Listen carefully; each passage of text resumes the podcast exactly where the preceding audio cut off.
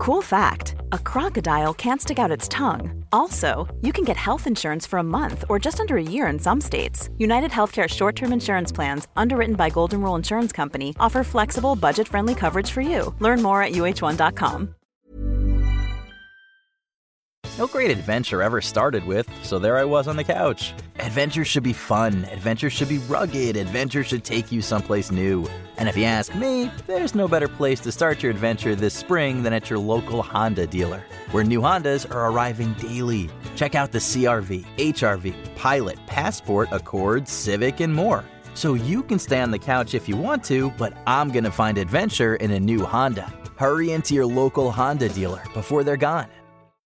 Using marijuana before the age of 25 could actually cause changes in our memory. That's because THC, the active chemical in weed, attaches to receptors in the hippocampus, the part of your brain that creates memories. Learn about marijuana at our website, I'm Tamara Thomas, editor in chief of UrbanHealthToday.com, part of the DocWire family of medical news sites. And I want to thank you for tuning in to Urban Health Weekly. Our goal each week is to keep you informed of the latest in health and medical news right from today's headline. It's time to empower yourself with open conversations about your medical care with news that matters to you. So, are you ready? Let's get started. Hi, I'm Tamara Thomas, and welcome to Urban Health Weekly, where we talk about medical news and health topics that matter to you. I'm here with Jackie and Lou. How are you guys? Hey guys, how you doing? Well, good.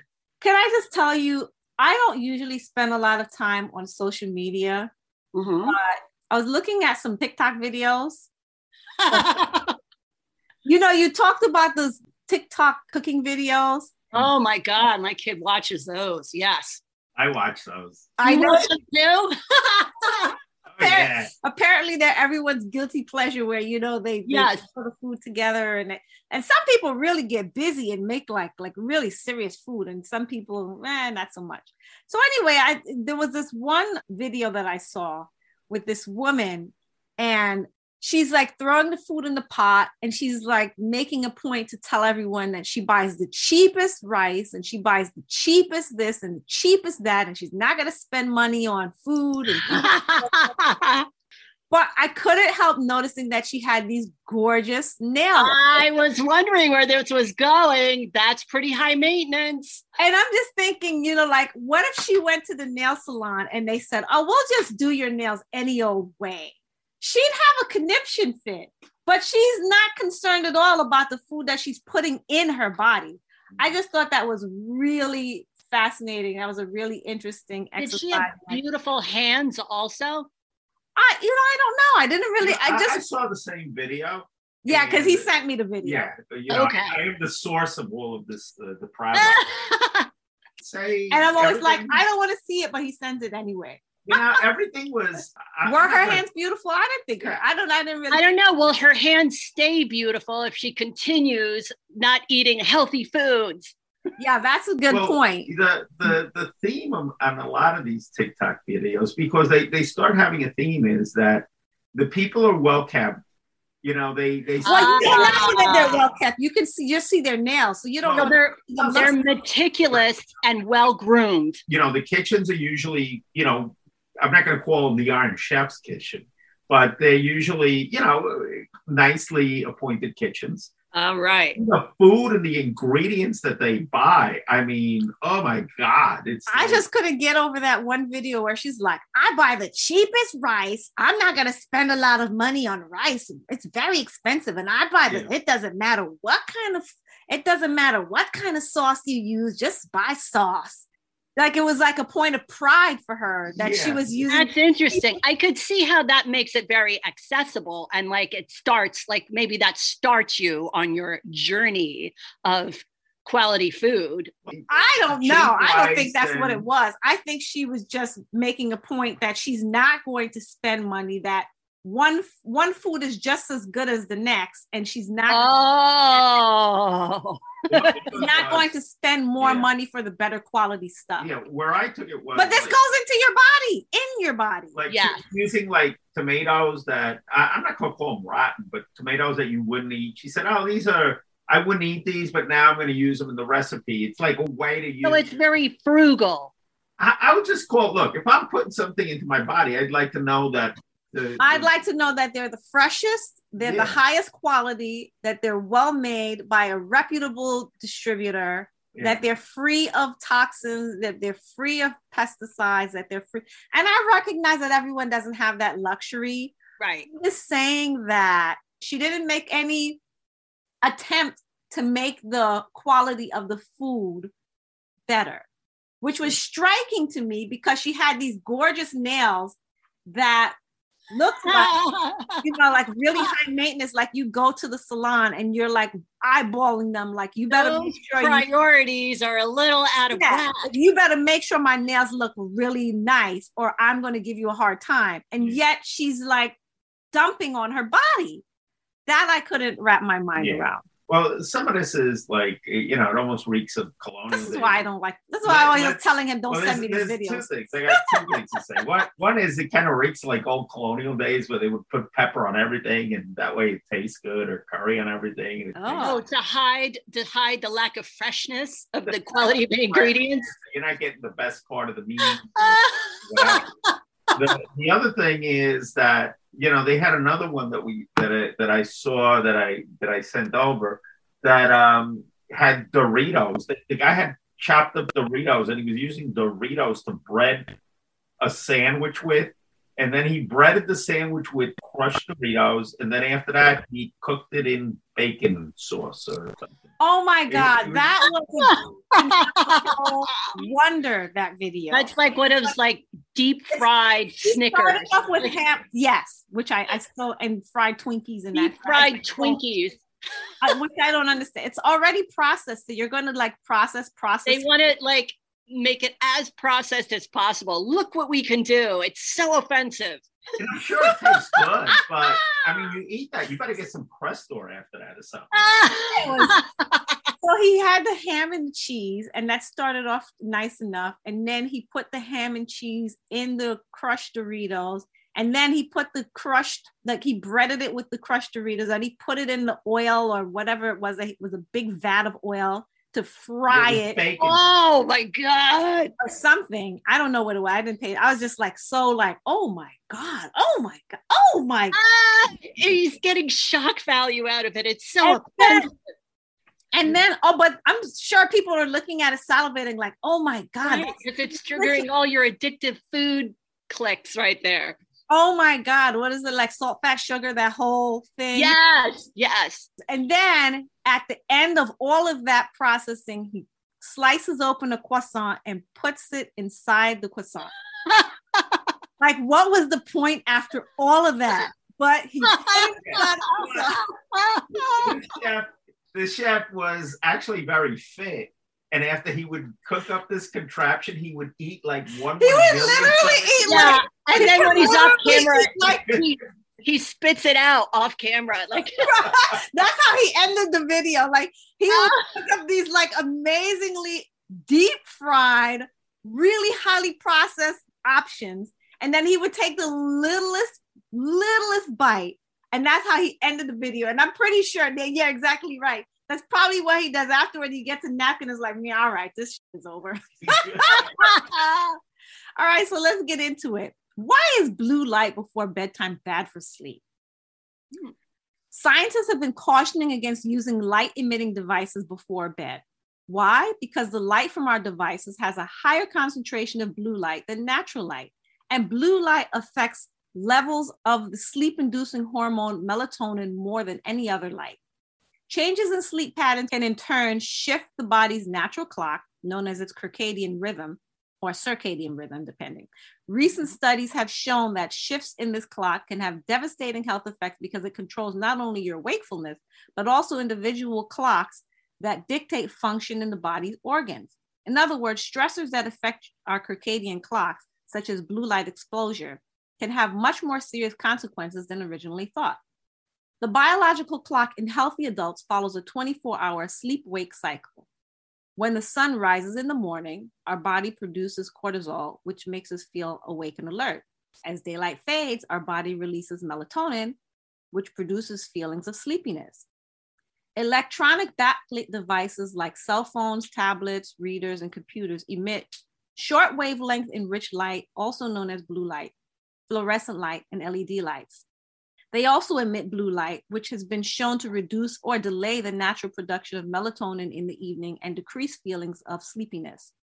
Blue light can also reduce the amount of time you spend in slow wave and rapid eye movement or REM sleep, two stages of the sleep cycle that are very important for cognitive functioning. Children are particularly vulnerable to sleep problems stemming from electronic devices that emit blue light. Oh, no. Studies, oh, yes. Numerous studies have established a link between using devices with screens before bed and increases in sleep latency or the amount of time it takes someone to fall asleep.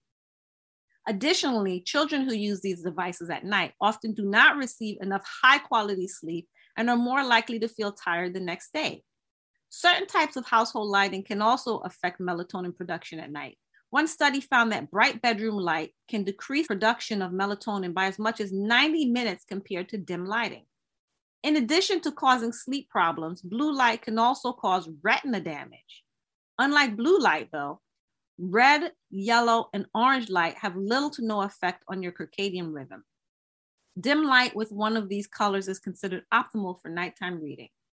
Let me tell you, I recently took my little one off of melatonin and it was rough going. Ooh. The first week and a half. So finally, I had to cut out the TV watching and I make her wear blue block glasses and read a book or let her do some knitting. And so gradually, um, the bedtime started getting a little bit earlier, a little bit earlier. Now she's getting to like a decent schedule. I heard you you, you groaned when I said I took her off the melatonin. yeah, yeah. Wow. And also just the late night. Oh boy. So even the light, like even the overhead light can have. Yes. Well, Dr. Oz always says no overhead light past 7 p.m. Okay. Because you know you don't want that that overhead light. You a lamp light is okay. Dim lights are okay. I dim all the lights and I wear the blue block because I'm still working after seven o'clock, and the light in my office is a white light. So yeah. I try to do things that I can so that I get that natural sleepiness. But uh, if, and if I didn't do that, I'd be up till you know midnight, one o'clock in the morning. And when I get into bed, I should say, when oh. I get into bed, I'm not like I don't have a problem going to sleep right away. Like I go to sleep right away but I really should be going like I like there's a natural time like around 10 something like that that you're supposed to get like really sleepy and then it's like okay I've hit a wall I got to go to bed and right. that does not happen with the blue light. Ooh. Have you noticed that or no? Uh I have and um I I wanted to ask you what do you guys think of like you know how they have that feature on your telephone where like it makes it sort of like a warm light. Is that taking away the blue light or no? The Sleep Foundation seems to think that that's better than doing nothing at all. I tend to not agree. I think that you should, I don't think that it really has any true, I don't think it makes a difference. I think you should just not have those devices on at all or wear blue blocking glasses, like those orange glasses that just block out the blue light. All right. I, I think mean, I'm going to get some for me and for my kid because I have those blue light blockers for my readers, but I put on a CPAP machine. You should see this thing where I'm trying to put my readers on top of my full face mask gear. Like, oh my gosh. Uh, I think I'm going to see about getting that too. And of course, I need to reduce, um, you know, electronics before bedtime. That's a no brainer yeah i tried i read a, an actual book if i'm going to read anything or i journal i just i just just i've never felt that looking at a screen before bedtime it just never felt natural to me but but right. You know, I, I realize that a lot of people like to read like that yes because it's it's lit up precisely because it's easier for me to read when there's when it's like got a little bit of backlighting like on a kindle or one of those kind of things like a reader those help me a lot so I remember when I was shift working, though, that was brutal. That was so unnatural. I used to work like 4 p.m. to 4 a.m. And oh, oh my God, God, that shift was brutal on the physique. And also, I was going to, um, for a med consult, my psychoneurologist for like on and off for many years. And for a while, I was having um, like, you know, depression and I had a lot of you know, I had difficulty with sleeping. So he recommended a light box, one of those. Yeah, I was sun- gonna say they recommend bl- blue light Right. therapy for that. You know, like for people who travel and are right where it duplicates the Oh. sunlight so i have one of those and um you know i forget to i forget to use it but especially like around winter time he told me that if you bust that thing out and you use that for 40 minutes a day early in the day and you do that in the winter time that that replaces almost like 20 milligrams of like antidepressant like it's really powerful the, the duplicated sunlight so um, I remember a couple times when I first started using it, I was going to him for a med consult. I go, I can't sleep. I felt like there was a light bulb in my head. And then we deduced that I was doing the sunbox thing at like 4 p.m. And he was like, No, you can't do it at 4 p.m. Like I was like, I don't know. Like, so he was very specific. It has to be before noon or before 1 p.m.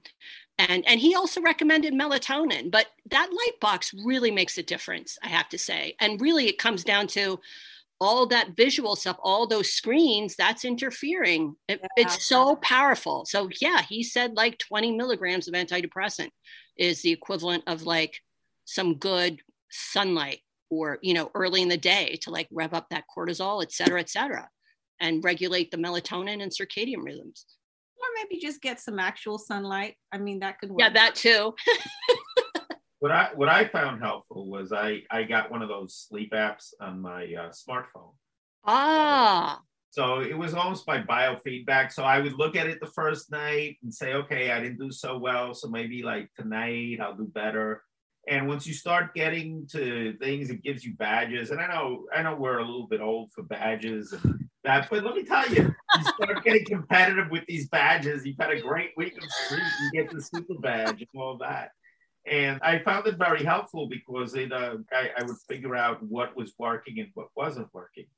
And also to comment on what you said before, where I used to travel quite a bit internationally and across the United States, it destroys your sleep rhythm. ah, And uh, even going to the West Coast, and it's and it's not just when you're there. It's it's when you get there, then you come back, you completely. Yeah, I know. comeback is really hard. Yeah, yeah. and it kills you for two weeks. And then it seems that when you travel for business like that, after you do get yourself settled down, then bango, there you go. In Europe, forget about it. Europe, Yeah. Europe uh, or Asia, which is even worse than Europe. Yeah. It, it's you're, you're you're 12 hours, you're 12, 10, anywhere between. Ooh, Yeah. So your night is your day and your day your is your night night. is day. what is it they say that an, a, day for every hour outside of your um, time zone Yeah, it takes to recover? you, you know what? It's it's not only the sleeping, yeah, something like that. But I think it's a, an hour a day. But but here here's the thing: when you're traveling like that, what people don't realize sometimes is that your whole life is happening at 2 a.m. Yeah. So so blue black glasses i found have to be the the most effective and also just just not using your device at night if you can help it i know a lot of people like to watch tv at night that was a big thing with my little one she felt like she couldn't sleep without the tv on yeah, that one's really tough. That one is that's not really true. And so I had to wrestle the remote away from her. Like, no, you're not watching TV. You're going to read Mrs. Piggle-Wiggle and you're going to lay down and relax. You're going to get horizontal and you're going to go to sleep. And sure Mm. enough, she went to sleep. can you get me a copy of Mrs. Piggy Wiggle? Mrs. Pickle Wiggle, I want to read that too. Mrs. Piggle-Wiggle. And- put a link out of it. and and, put and get your butt to sleep. So now she's starting to sleep. Now she's she's not as reliant and defiant about like watching the TV to go to sleep because now she's starting to realize, oh, I guess I don't need the TV to because she's like, it's a night light. No, it's not a night light, sweetie. You're- Uh, look, she's trying to pull the wool over her mommy's eye. Yes, um, no, you're gonna read Mrs. Wiggle and you're gonna go right to sleep. You're gonna knit until you get tired and you're gonna fall asleep with those little needles, and I'll be there to. And she fought me on the glasses too. Oh, they hurt my head. Said, Don't you worry, I can't sleep with them. I said, Yes, you will. I'll just take them off when you're sleeping. And sure enough, come in there and take them off and put her on her stand, and she's right as rain. So, so that's what I found uh, works really well. You know, instead of taking the the melatonin. Sweet. yeah. Primary care doctors often miss heart failure in women, Black patients. We cover this on Urban Health today. Mm-hmm. Research shows that white men are more likely to receive a correct and timely diagnosis of heart failure in their primary care doctor's office compared to other types of patients. The serious and common heart ailment is often missed in women, Blacks, and poorer people when they see their healthcare provider for a regular appointment. All of this could have dire consequences for patients. Patients diagnosed with heart failure in the emergency room or during inpatient hospitalization often have more advanced heart failure and complications with worse prognoses than individuals diagnosed with heart failure in a primary care setting, explained study lead author Dr. Alexander Sandhu of the Division of Cardiovascular Medicine at the Stanford Cardiovascular Institute. One expert called the findings a wake up call to primary care physicians and cardiologists. Indeed, any type of patient presenting with complaints of shortness of breath, leg swelling, cough, and chest pain should have a comprehensive evaluation for heart disease and heart muscle dysfunction, says Dr. Guy Mintz. He directs cardiovascular health and lipidology at Northwell Health Sandra Atlas Bass Heart Hospital in Manhasset, New York. The earlier the answer and the earlier the treatment regimen begins, the better prognosis, Mintz said. I hope healthcare providers are listening to this, and I hope people are paying attention. Symptoms of heart attack are different for different people you see on TV a lot of time you see if someone is clutching their chest or their arm or their hand is touching their left arm and it's radiating right. And yeah. that's not the same exactly. And that's not the, for some people it's a headache. For some people it's nausea or vomiting. For others it's neck, jaw, and shoulder pain or upper back pain. It is not always chest pain or pain in your arm like that this. headache one. That really blew my mind. Yeah, that, that's uh, yeah, it's like the blinding mm-hmm. headache, and you've never had um, and you don't have a history of migraines. You don't have a history of migraines or cluster headaches or wow. Right. It might even be like lightheadedness or dizziness, but you still need to be aware so you can make your doctor aware. People, you got to familiarize yourself with these symptoms because you've got to take your health into your own hands. This is so important. You can't leave this up to your doctor. You have to know. And for doctors listening out there, please keep this on your radar. You need to understand that the symptoms that you've been taught are not the only symptom because it's very different for women and it's very different for different types of people. Please. You know, with heart failure, yeah, heart failure and heart attacks are, are slightly different. You know, heart attack is what happens when these conditions go too mm-hmm. long, your heart just acts up. Right sometimes in a deadly manner. But when you're getting heart failure, it's it's kind of a precursor. Your heart is not beating as efficiently as it should. So, you know, one of the symptoms is sometimes you are out of breath for no reason. Right. Uh, you go up and down the stairs and you're out of breath. Uh, um, you know, things that were easy before are not easy now. Uh, there's there's dozens of symptoms which I'm not going to go into, and I, you know, I'm not a healthcare provider, so I don't know them. But as an educated patient, uh, please bring it up to your doctor. Uh, if you're listening to the show, you know, check for that. Uh, you know, if you're over 40 and, and you're seeing your cardiologist, a lot doctor, of young people are presenting with heart attacks now too. So we shouldn't right. just say if you're over 40. Right. If you're, you're developing you're these right. symptoms and these are symptoms that you've never experienced before, talk to your doctor. You could be having a heart attack. Don't think that because you're young that it's not happening to you. I mm-hmm. saw the food you guys eat on TikTok. Let me, you, you know, please be aware that this could happen to you. Don't think that, you know, what you see on TV is only what it is. There are a myriad of symptoms. Just discuss it with your doctor, please. All right, so we'll take a break and we'll be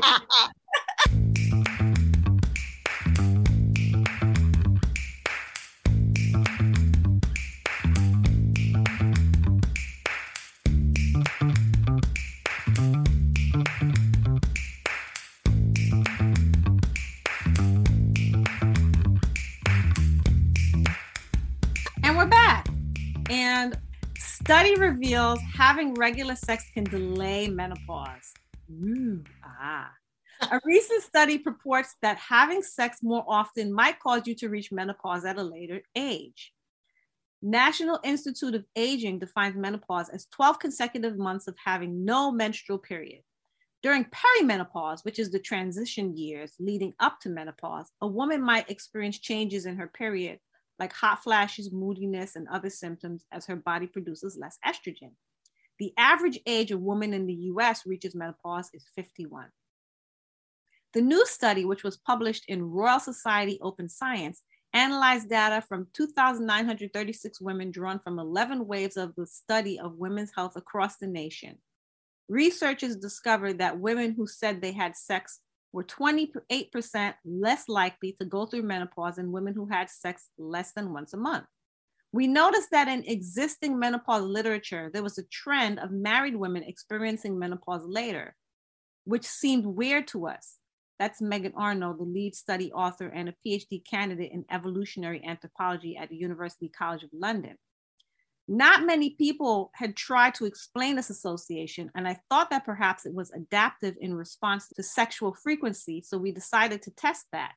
You know, it's funny because on the new Sex in the City series and just like that, you know, yeah. Charlotte, right? Charlotte, she was the only one of the friends that who still had her her period.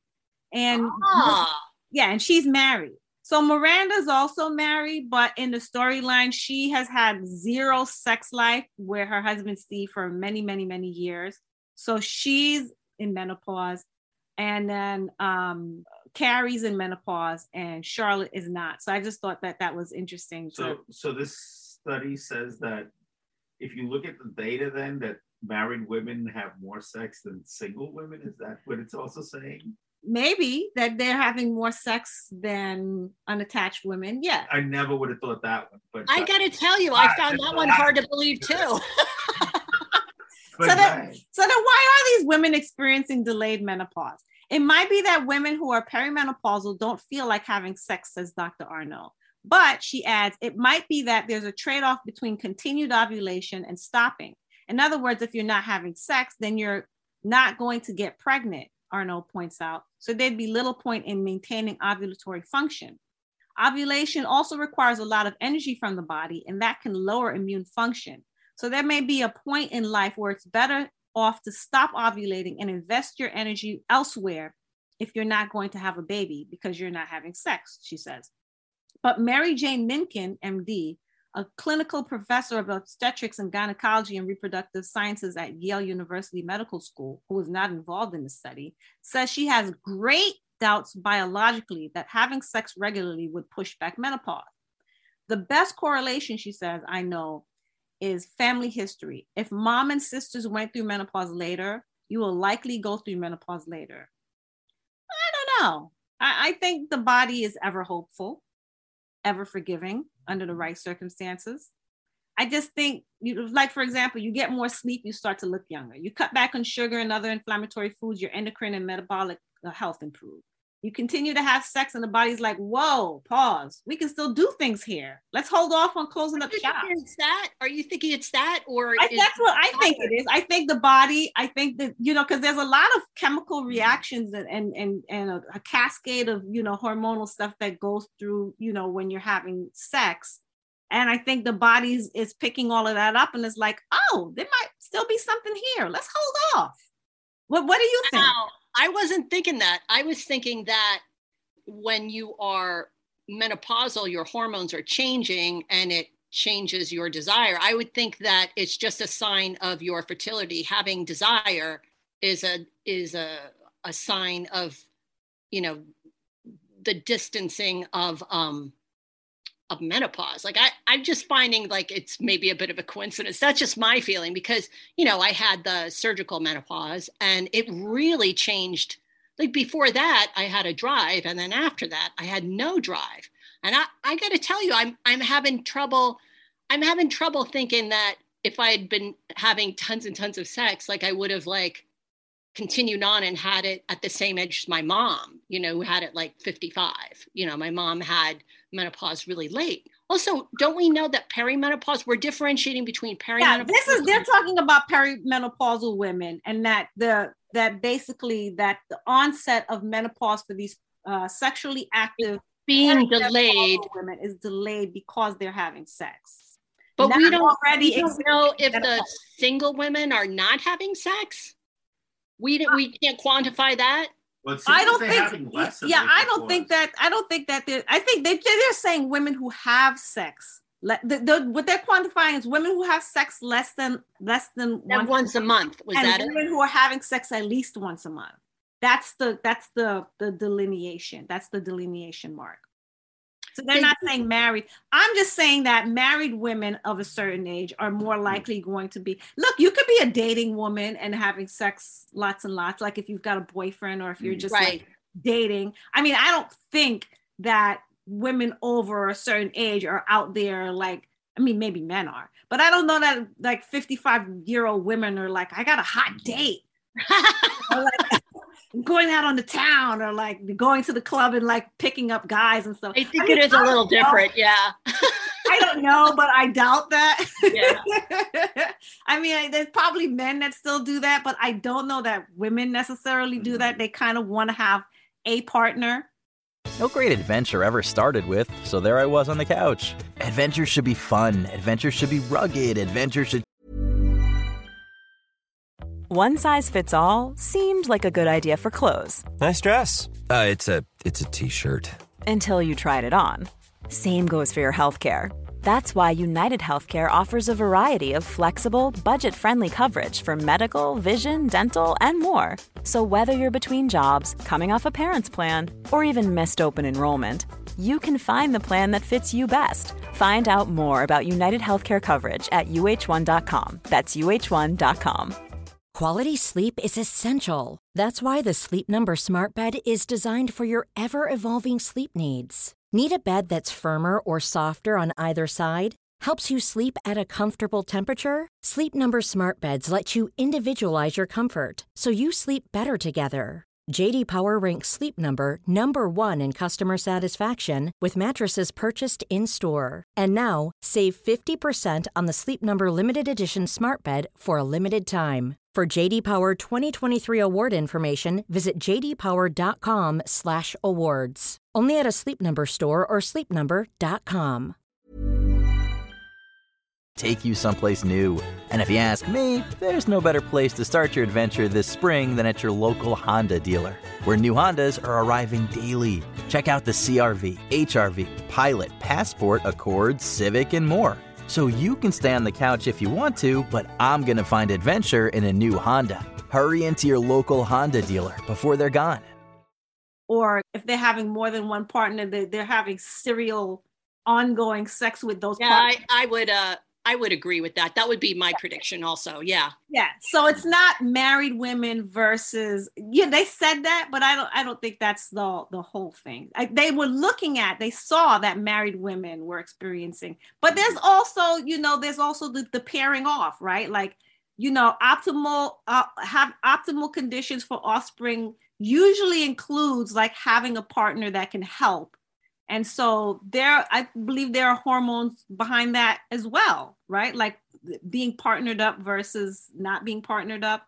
But let's not get into that because that's a whole right. kettle of fish. So they mm-hmm. were looking at this trend of married women. But the study was women who have, you know, at least once a month and women who are not having sex at least once a month. So I just think that the body is is ever hopeful I think the body is is you know very forgiving in a lot of ways, and just I think that cascade of events, your body just goes, hmm. Well, let's see what we can do. Maybe we can pop one off for, for old times' sake. it does imply that like you're alive in all areas of your life. Like it does give that vibe. Like you're very yeah, vital. comment on that. Yeah. Yes, go ahead and comment yeah. on that. I've been very quiet up until now. Well, first of all, I'd like to do the disclaimer that I, of course, funded this study to get it out. This is the study where if you, sure cook you me a, if you cook me a full meal, all sorts of good things are gonna happen to you. I know some women on TikTok who would love to yeah. do a big yeah, greasy yeah, some old uh, some old rice meal. jokes aside, um, I, I, think you hit on something that uh, Jackie that if you look at the data, it, it might not be the sex. It might be that women who exercise regularly tend to have more sex, and because they tend to have more sex, they tend to yeah they it's very confoundable to there might be an X factor there Mhm. that that says, okay, if you're doing A, B, and C, you're going to have more longevity. Sex might be a uh, a symptom of it, not necessarily the cause. Ah. Okay. So I, I think That's what that- I was thinking. Yeah. So I think that the sex is a symptom, just like menopause and all that. It's not necessarily the fact, the X factor that's causing this. This is just my opinion. I, no, I no, that's a that's a really but excellent point. I, I think you have to look. like a that's why that's why I was that's why I was stunned silent. That's why I was very quiet while he was Yeah. so what, what else? I mean, when you do these types of studies, you have to really go deep into the study. And I'm sure that just like they went deep and they said married versus non-married at first, Right. then they started saying, well, wait a minute, it's not married versus not married. It's second. You know, you, you have to go deeper into the numbers.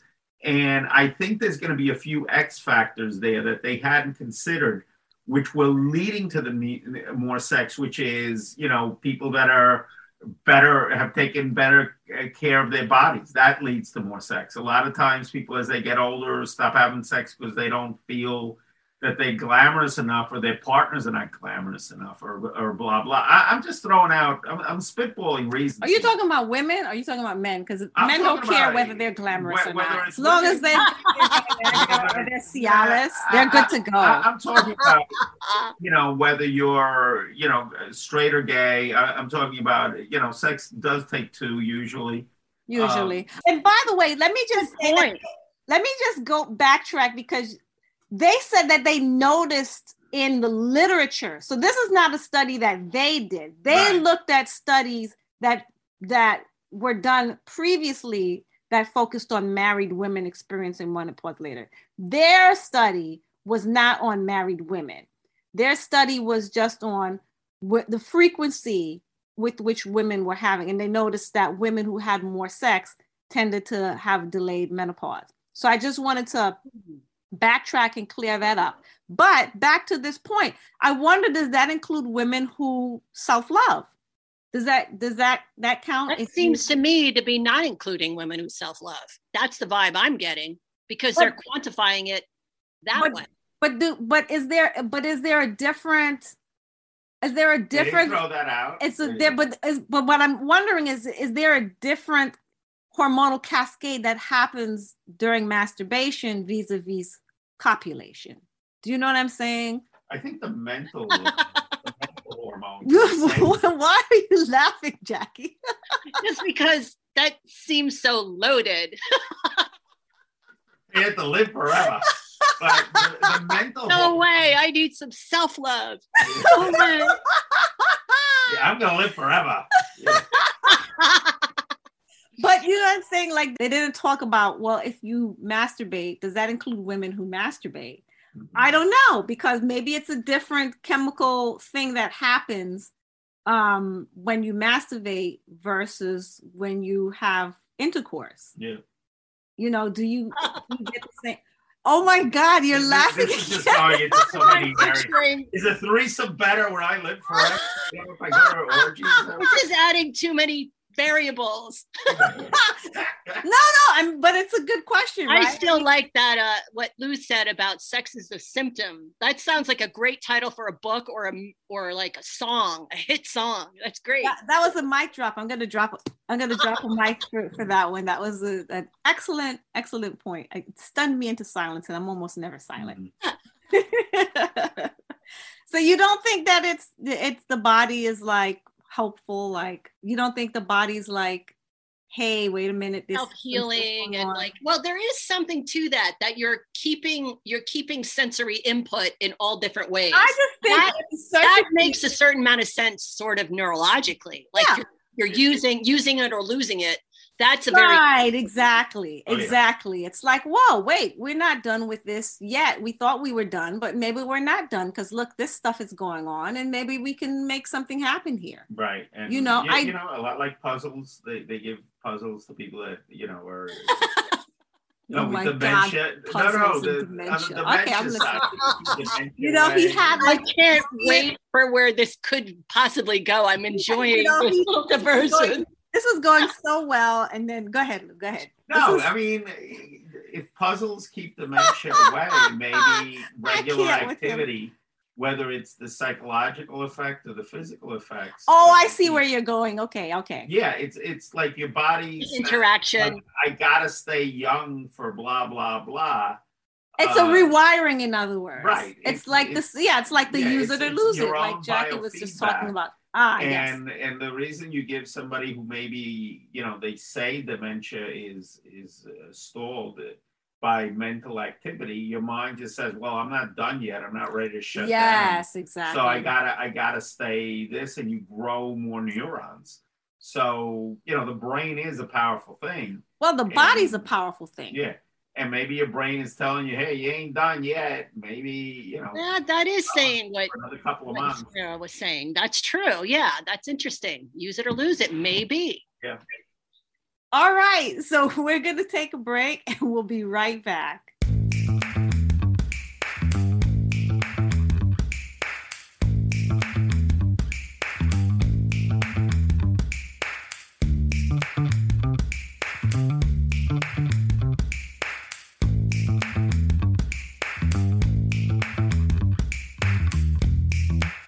Back.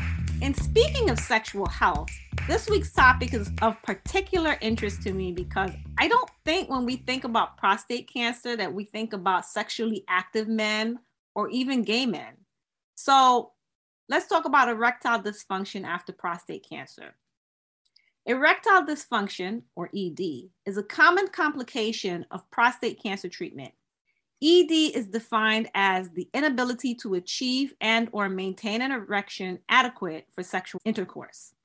ED is more common in men with increasing age. A recent systematic review found that the overall reported incidence of ED in European men varied between 0.9% and 0.80 and sorry, 0.9% and 88%.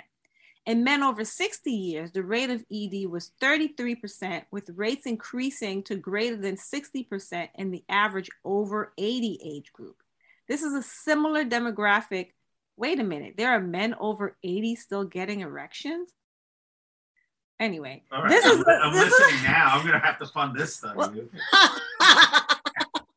that's that's bananas. Do they mean do they mean without like um, a medication? I think they. Them? I think they're not talking about medication yeah. at this point. I think they're just. Uh, yeah, this just, is one of those studies that you just see. plain virile.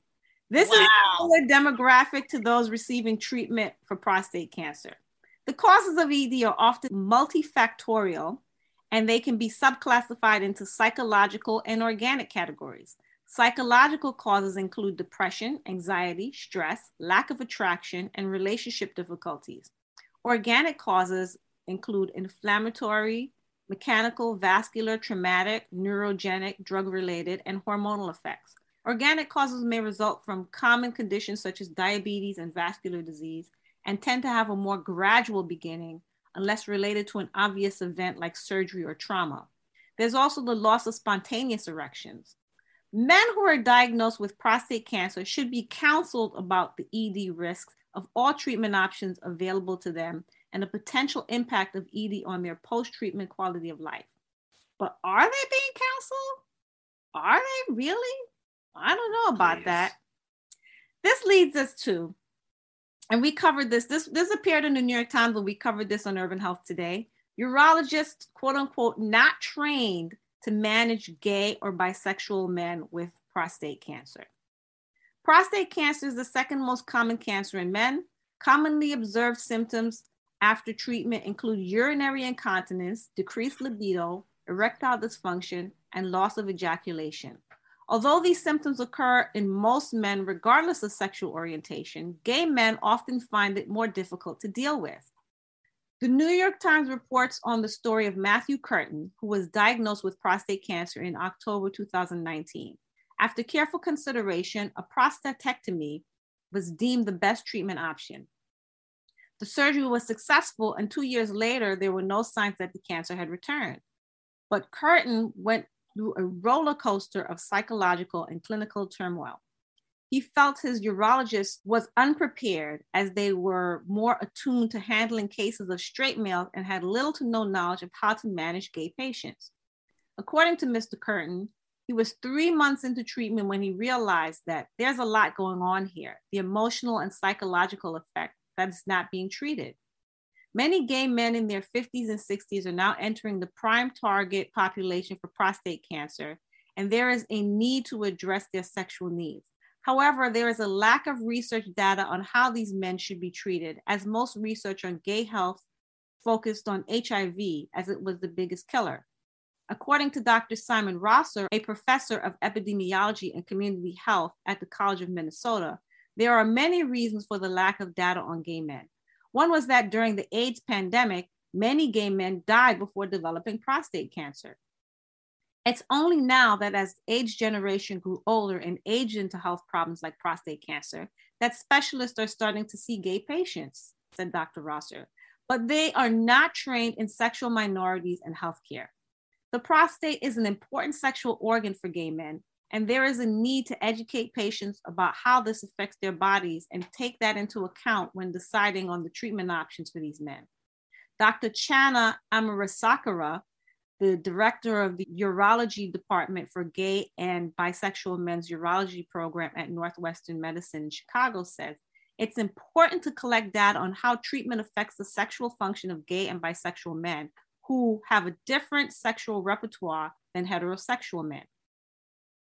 Uh, I think Dr. Rosser is right. I think that this attitude among doctors, though, extends beyond sexual minorities. I think that they tend to focus on getting rid of the cancer yeah, I think this is an oncologists in general. Yes, yeah. they don't think about the quality of life. Yeah, yeah, after the patient survives the treatment. Right. right. You know, like with gay men in particular, or men who have a very like prostate centric, you know, sex life. They're, they're you know, they're, like you know they use that area as their G spot. It's got to be a crushing blow to the psyche to realize you may never be able to, like, to realize you may never be able to orgasm again. That that's gotta hurt that's a that's a, a humongous life change devastating yeah and to have a doctor look at you and just well i cured your cancer. It's like okay but i'm here and now i, I have no quality of life. You know for a lot of men their sexual function is their quality of life. Like for a breast cancer survivor her quality of life is stuff like well now i've got heart disease. Now i'm fat. Now i've i've i've got diabetes. Now i've got depression. I've got for men, it could all it needs to be is I can't get my junk to work, or I'm peeing myself, or yeah, those are like, really devastating. Oh, yes. continents too, and like oh, equally, oh, equally devastating. Exactly. And so I just wonder what doctors are doing about that. Like, are their feet being held to the fire after the cancer treat, after the cancer is gone and the person is still there? Is it like is it not their responsibility anymore or do they refer them on? I think there should be like a system where they refer them on for like okay you survived the cancer congratulations. Well first there needs to be the counseling beforehand like look this is what could happen to you.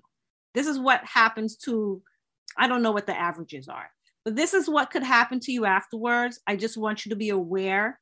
And you know if you're like 75 or 80 it's like okay. But if you're like 60 or 50 and or even 45 and this happens, it's like, whoa, whoa. I didn't, you know, so you mean my life as I know it is going to be over? Like I'm never going to be able to please my partner. Like I'm not going to, that is devastating. I remember Dominic Dunne. You remember Dominic Dunne, the writer? Yes. He, uh, there was a documentary about him which I forget the name, but it was it was interesting. It was produced by his son. It might have even been directed by his son, but he had prostate cancer, and he apparently his doctor had had a discussion with him that it was probably you know it might interfere with you know his performance and um his ability you know and give him ed well, and he good. was like right and he was like oh i don't care about that and i was like wow. And he said his doctor was like, that's the first time I've ever heard anybody say, I don't care about that. Mm-hmm. And that has got to be a one off conversation. It, I'm surprised I'm glad that the doctor discussed it with him. Yes. I'm I glad just- that it was on his radar. Yeah. Yeah, and also don't I mean, how much do they train, you know, urologists and oncologists to discuss that? Is that, you know, the quality of life issues? Do they train them heavily to discuss? I don't know that they do. And that's a that's a huge concern. Like they should be concerned about that. But you know, that's part of the problem with with Western um, style of medicine is that you know you're like an they treat your body like a like an auto shop you know like you're you're you're dealt with in parts like everything is interconnected in the body yeah, but it's not holistic.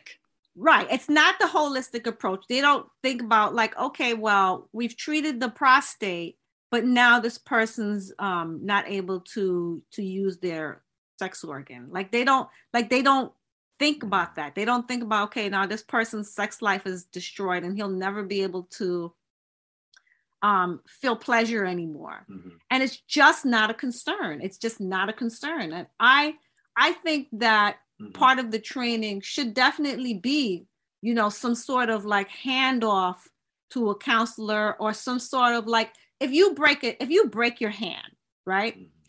you get the cast you get your re- reset then you have pt afterwards You have OT, physical therapy after. That's right. or you have ot to Right. get you using that part of your body again Mhm. yet there's no pt or ot for like how do i get my groove back that's so unfair But all right, but uh, I, there's a lot to unpack here. So let let's start at the yeah let's, let's let's unpack unpack some of this.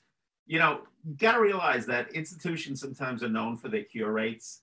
So it's a big part of their advertising and it's a big part of them attracting patients. So institutions And are also known for their menus and they Okay, try to make but- sure but they have Yeah, I'm, I'm going tasty there. I'm food going but there. okay go ahead I'm going there. So, so for example, I, and I'm going to just use Mount Sinai, I, whether they be good or bad. I'm just using them as an example right Okay. now. So, the, you know, the commercial thing, we at Mount Sinai are 90% uh, efficient at curing prostate cancer, or people have a 90% success rate or cure rate on prostate cancer. So, you know what? If you're looking at that and you're looking at the commercial and you're listening to that and you're a consumer Right. that has choices, uh, you know, or a patient that has choices, you might go to Mount Sinai because they got a 90% cure rate. right. You want those numbers. Okay, but here, here's what you do. The cure rate is usually predicated upon was the cancer gone and did it stay gone for five years and did it metastasize into something else. The cure rate doesn't mean that they didn't give you incontinence. The cure rate doesn't mean that you had ED because incontinence is the next symptom that they worry about because who wants to get pe- peeing on themselves Right. all day? And then number three is your sexual responsiveness. But to them, cure only means the cancer's gone. right So what that tends to do is, you know, you call it that unconscious bias. The unconscious bias on the doctors to have the better cure rate. So they're always going to opt somewhere in their heads for the most radical process. So let's Yeah. let's kill the let's kill the bug with a nuclear bomb kind of thing, you know. okay So so so that's so when you start hearing about that, um, you start thinking, oh, the second thing we have to unpack is that there's a lot of different, you know, uh, prostate cancer can be cured surgically. It could be cured by radiation. It could Right. be cured by. Um, it could also be cured by by when I say radiation, proton therapy and uh, other things, brachytherapy, a whole seeds mhm. a whole bunch of uh, of ways that are a lot less invasive uh, in, in terms of that. and by the way i'm kind of hating on that Mm-hmm. because there's you know with breast cancer or ovarian cancer is a better example what are the Mm-hmm. ways of treating ovarian cancer there's only one way it's like Yeah. take it out right Right. so I'm, I'm i'm hating on that a little bit but go Right.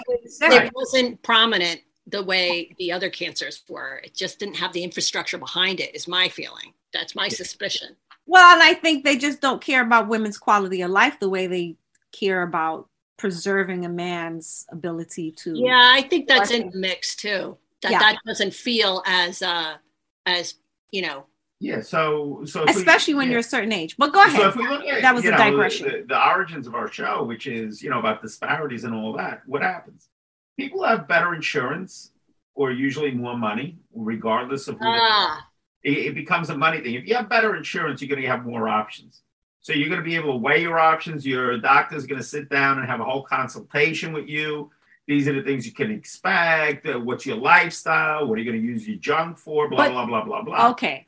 All right. If you don't have that kind of insurance, it's like, okay, this is what we do. This is how we cure it. Line up, take a number. I mean, that's that's basically what they're giving to you, one size fits all. So what happens? A lot of times the outcomes are worse.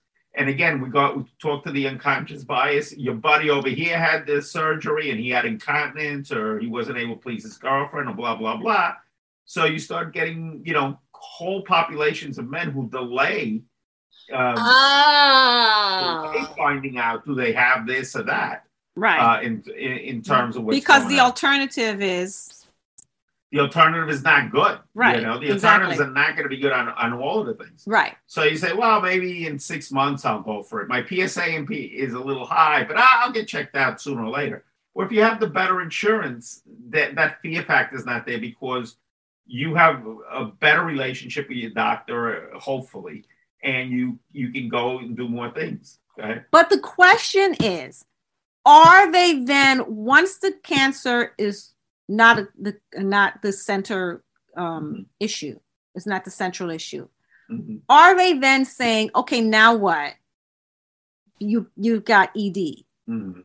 What can we do to? Is there help- follow up for quality of life? That's what Yeah, I'm asking. Yeah.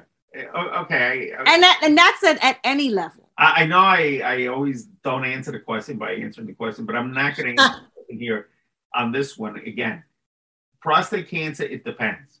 80% of the time, depending on the on the genetic factor of your cancer, prostate cancer is the turtle of all cancers.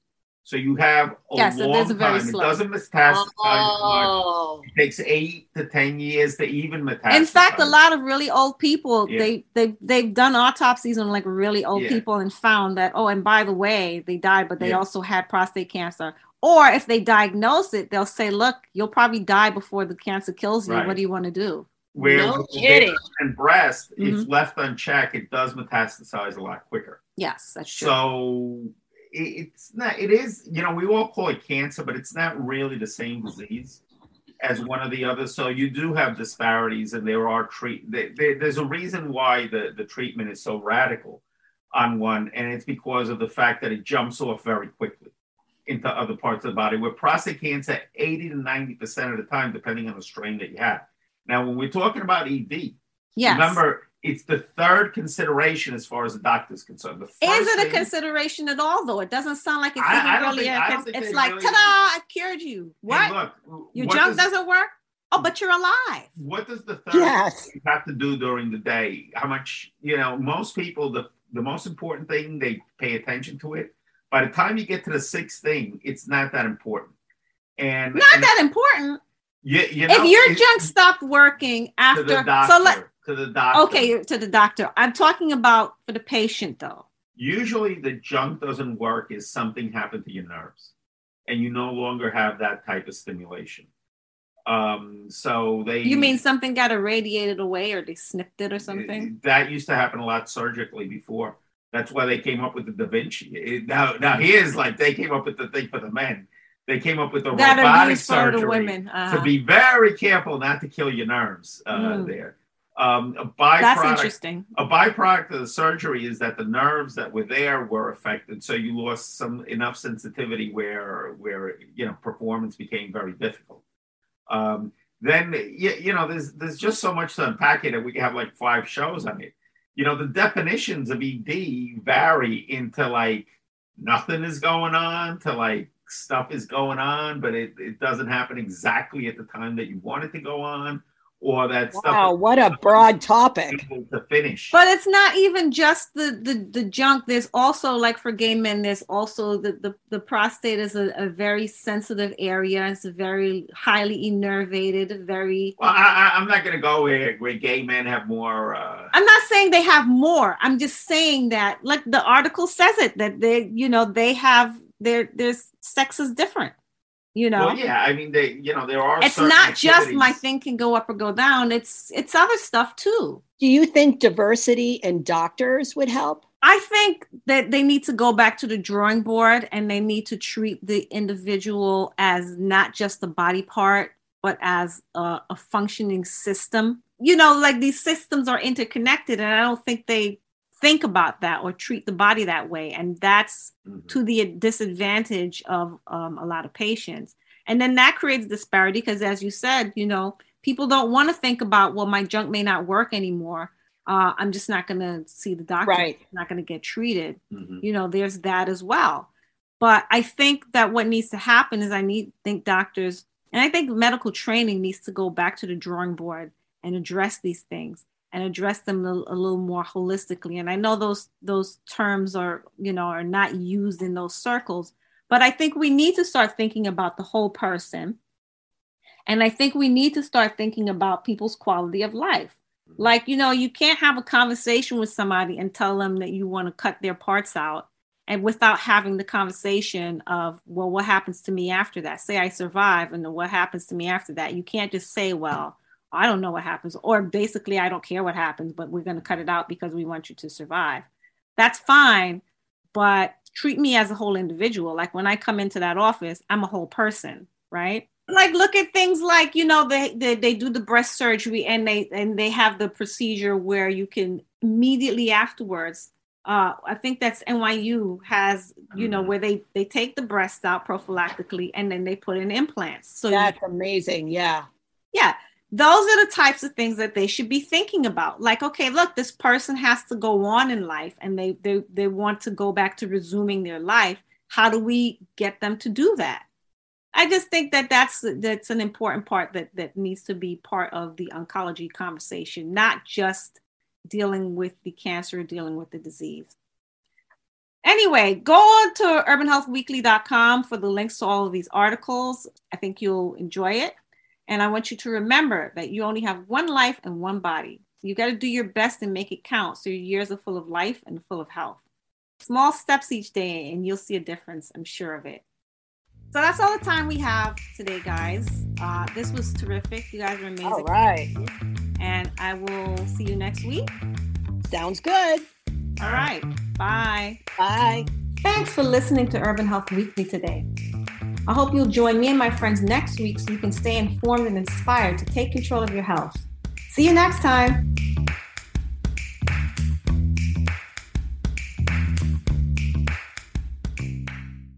No great adventure ever started with, so there I was on the couch. Adventure should be fun, adventure should be rugged, adventure should take you someplace new.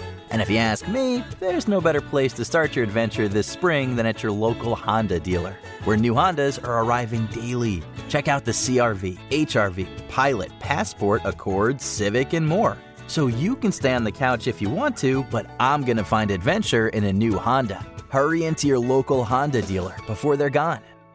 Here's to you, permanent resident of the snack table. For without you, how would we know that a bun is merely a vessel for delivering Eckrich smoked sausage to your mouth? And that there's no shame in being the first to get seconds. Mm. Here's to you. Eckrich smoked sausage. You do you. Hi, I'm Daniel, founder of Pretty Litter. Cats and cat owners deserve better than any old fashioned litter. That's why I teamed up with scientists and veterinarians to create Pretty Litter. Its innovative crystal formula has superior odor control and weighs up to 80% less than clay litter. Pretty Litter even monitors health by changing colors to help detect early signs of potential illness. It's the world's smartest kitty litter. Go to prettylitter.com and use code ACAST for 20% off your first order and a free cat toy. Terms and conditions apply. See site for details.